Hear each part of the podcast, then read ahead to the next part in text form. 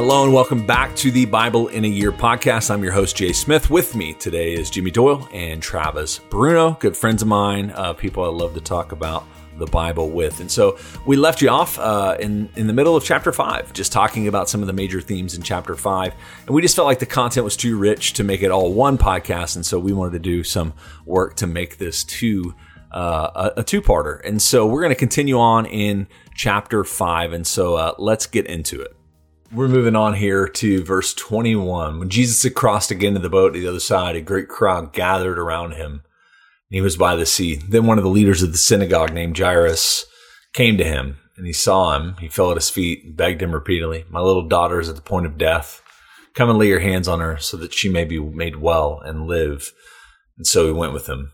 And what you can see is that Jesus' popularity is continuing to just grow. And that's result of uh, the healings. It's a result of the teaching. There's this, this kind of growing wave of, uh, intrigue, enthusiasm, whatever you want about what Jesus is doing. And so here in verse 24, uh, a large crowd followed Jesus, pressed on him. And there was a woman who had been suffering from hemorrhages uh, for 12 years, which is probably uh, a really gentle translation to try to say that she's having menstrual problems for 12 years, uh, making her unclean. And so for 12 years, she's been suffering from not just the physical aspect of it, but also the spiritual, uh, emotional, personal isolation and disconnect from a majority of the people in her world. And so she, she is sitting there. She endured, verse 26, uh, she endured much under many physicians and had spent all that she had and was no better, but rather grew worse. She had heard about Jesus and came up behind him and touched, uh, in the crowd and touched his cloak. For she said, but if I touch his clothes, I will be made well. Immediately her hemorrhage stopped and she felt in her body that she was healed of her disease. Immediately aware that power had gone out from him, Jesus turned about in the crowd and said, Who touched my clothes? And his disciples said to him, You you see the crowd pressing in on you, which feels very like the like the disciples kind of maybe sarcastically respond is how I read this, right? Like every time like uh, Jesus, there's a lot of people here. Uh, how can you ask who touched you? Like literally hundreds of people touched you. uh, and Jesus says, uh, and his, uh, and Jesus says he looked around uh, to see who had done it, but the woman, knowing what happened to her, came in fear and trembling. Verse 33, fell down before him and told him the whole truth. He said to her, daughter, your faith has made you well. Go in peace and be healed of your disease. One of my favorite, favorite stories in the gospels is this one right here uh, because, and really is it's Jesus's whole response to it isn't out of the norm uh, to what we've already been seeing and what we'll continue to see about Jesus's healing. So for me, the reason this story sticks out so much is is the woman and her response and her faith and uh, I always put myself this is the easiest one one of the easiest ones for me to like just imagine myself in the story uh, and to imagine myself even in her shoes, like what desperation, what um, would drive somebody to say, like, if I can just touch, you know, his cloak, maybe this will heal me. And so it's always been why I've resonated with the story in the middle of, of Mark's chapter uh, five here for us. So some questions, like what are some questions that come up? Like Jimmy, what are some things you feel like are important for us to to glean from this passage? What it says here is that she had a rush of blood, like she had a flow of blood, right? and blood blood outside of sacrifice in Jewish culture, based on the Torah, based on the Bible, is unclean. Blood in the temple actually cleans things. Blood anywhere else makes things unclean. So for a woman who has a, a flow of blood for 12 years, she is ritually impure and she's uh, contagious in impurity. So I'm going to read a pa- couple of passages from Leviticus. And this is from the Torah. This is like God's instructions about purity. And uh, and these are hard. These are hard things. Like it's hard for us to understand as non-Jewish people living in the 21st century. Uh, it's hard for women maybe to hear these these things as well. Um, when a woman has a discharge, from Leviticus 15, 19 through 24. When a woman has a discharge of blood, that is her regular discharge from her body, she shall be in her impurity for seven days. She shall be unclean for seven days. Um, and whoever touches her shall be unclean until the evening. Everything upon which she lies during her impurity shall be unclean. Everything also upon which she sits shall be unclean. Whoever touches her bed shall wash his clothes and bathe in water and be unclean until evening. Whoever touches anything upon which she sits shall wash his clothes and bathe in water and be unclean until the evening, whether it is in the bed or anything upon which she sits. When he touches it, he shall be unclean until the evening. If any man lies with her and her impurity, and her impurity falls, so the blood falls on him, he shall be unclean seven days, and every bed on which he lies shall be unclean. And it goes on later in the chapter in 15 if a woman has a discharge of blood for many days not at the time not at the time of her impurity. So this is the lady that we're talking about. Or if she has a discharge beyond the time of her impurity all the days of the discharge she shall continue an uncleanness. As in the days of her impurity she shall be unclean. Every bed on which she lies all the days of her discharge it's the same kind of thing. And anybody who touches those beds or lies upon that bed anything they are also made unclean. And then it says, if she is cleansed of her discharge, she shall count seven days, and after that she shall be clean. On the eighth day she shall take take two turtle doves or two pigeons and bring them to the priest to, to the entrance of the tents of meeting, because the tabernacle was around, not the temple in the Levit- time of Leviticus. The priest shall offer one for a sin offering and the other for a burnt offering, and the priest shall make atonement on her behalf before Yahweh for her unclean discharge. Thus you should now this is the part that matters in terms of why she's in, in terms of community, her touching people and that whole thing. Thus you, you shall keep the people of Israel separate from their uncleanness, so that they do not die in their uncleanness by defiling not themselves, but my tabernacle that is in their midst. And so in the rabbinic period, the idea that there are the, the previous story, pigs and Gentiles around, unclean. This woman who has this issue of blood for 12 years, and she's touching people and she's spreading this uncleanness, it's defiling the temple and from the Jewish religious leaders' perspective, that's the reason that God has not come to fully dwell with us again. And if we can just make ourselves unclean and rid ourselves of this, God will finally come back. And so all through ancient Israel, there are these things called mikveh baths where they would dig it out and they would basically that's what baptism was. That's what John the Baptist is doing out in the River Jordan. You have to wash yourself all the time so that you're ritually clean. Um, and this woman going around, everybody she's touching, she's making unclean. So think about what she does here. She touches Jesus, right? He would have been in that moment unclean, I guess, except for when she touches him, she her bleeding stops. And now she is ritually, she can be, she's got to purify herself and all that at the end of the day, be ritually clean. But for her, she's going to have been excluded on some level from the community of her own people for a long time 12 years. And we have other texts that this, she's not the only woman. There were ritual incantations and there were healers that women went to when they had these issues. And they had all these potions and things trying to heal women, smearing themselves with clay and everything from unclean flows of blood. Uh, it would have been it would have been a hard world to live in uh, for those women. Travis, what stands out to you? Yeah, I mean, just with all of that context, I have known some of that to a degree, but just the explanation again, and then some of the other things like it says that she had spent all that she had and it kept growing worse. Like all of these things, I'm just struck by her desperation and also thinking of the story that we had read earlier in Mark with the paralytic and his friends lower him through the roof. Like how desperate they must have been, um, and that Jesus Jesus's response is so good to me. like, your faith has made you well. Go in peace and be healed. Like, I don't. So I don't. I guess I don't necessarily have as many questions with this one, but I'm just and like I see why it is one of your favorites, Jay. Like it just sticks out as like it's just a moving story um, a moving moment. Yeah. Yeah, and I, I just don't want people to glance over the fact that you want to talk about the upside. So we've talked about themes, right? Themes to be paying attention to, and and one of the things Jimmy cautioned us even before the podcast is talking about is since we are moving slower, it's a little bit easier to lose those themes. So if we're talking about the kingdom of God, right?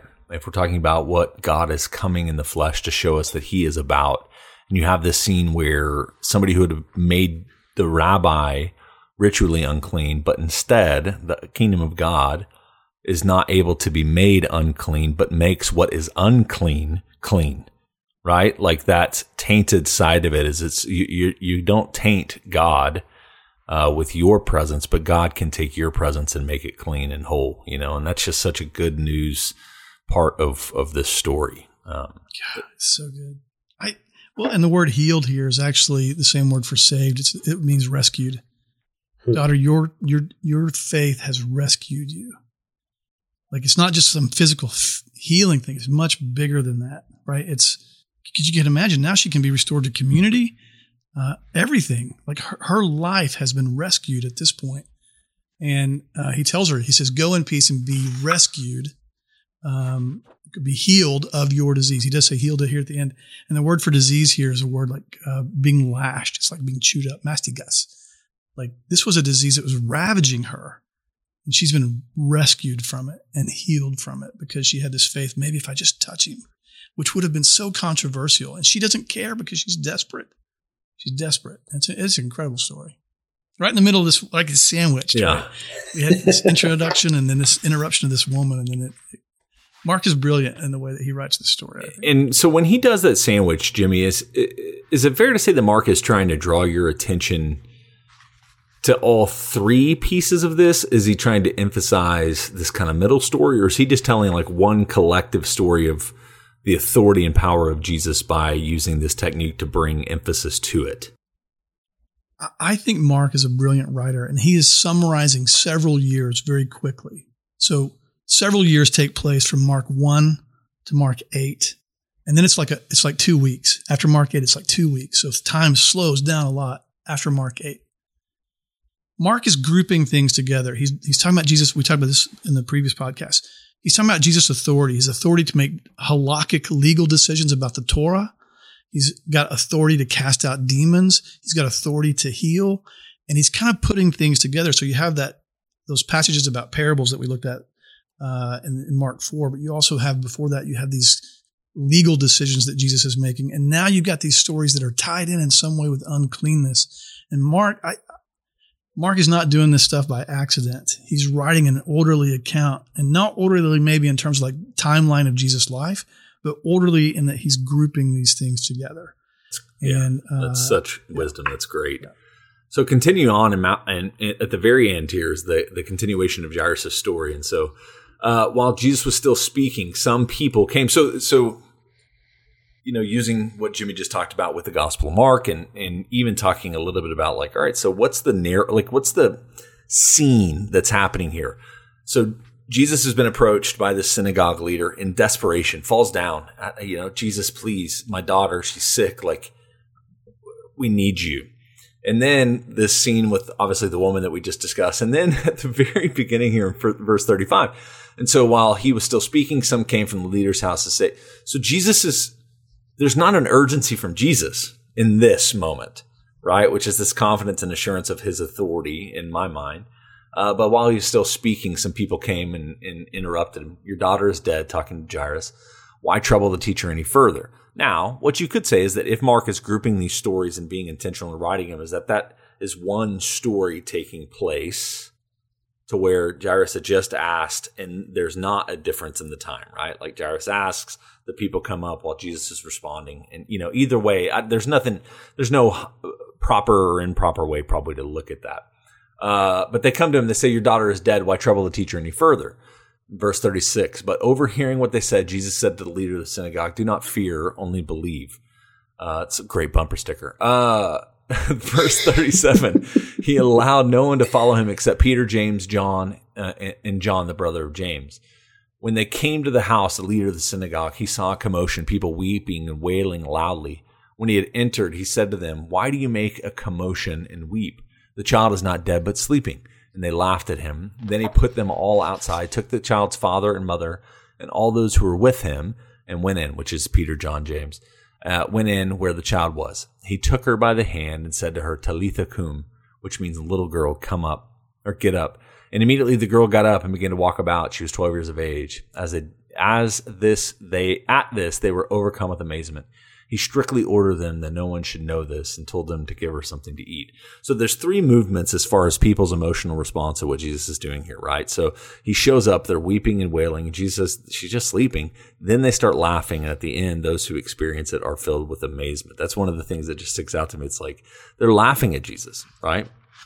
laugh at Jesus, amazed by Jesus, uh, weeping and wailing at the reality. And so, uh, I have a few questions before I kind of ask those. I want to give you all just a chance. Like Jimmy, what do you, what do you want to make sure that we we don't miss from this this part of the passage? I mean, the truth is, I think it's kind of it doesn't need much, yeah. right? Like he's just rescued this one woman with her flow of blood.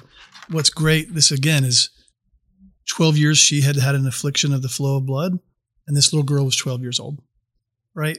This is there's a tie in here and Mark knows he knows what he like. Even this really happened, and and I I don't want to be controversial with people uh, for no reason. If people are like, well, why didn't it? Maybe it just happened this way. It definitely could have happened this way. Maybe Peter. Traditionally, Peter is the one that told Mark the stories of Jesus, and I can see Peter being like, "Man, there was this one time mm-hmm. we were yeah. in Capernaum, and right." um. So whatever that case, there is this tie-in. Twelve years. Also, if the little girl had died, she's unclean. It's un, you are unclean when you touch a dead body in the Torah. So you're unclean until the end of the day, until you can wash in mikvah. So you got the unclean pigs with the unclean spirits, and there's 2,000 of those pigs running into the water, like a legion of pigs, legion of unclean spirits. And now you've got this woman who has this discharge of blood, which is one of the reasons that we're blaming everybody for God not coming back and rescuing us. And he rescues her. He rescues her. And then you've got this little girl who, who, according to what they say, she's dead. And he walks in and he says, Hey, little girl, get up. You know, Talitha kum. It just means, that's all it means. Little girl, get up. And she gets up. And if he took her by the hand and she's dead, Jesus is unclean, ritually unclean in that moment, right? Now we could argue the semantics of that, like, well, as soon as he touched her, she's alive. And so he's not unclean.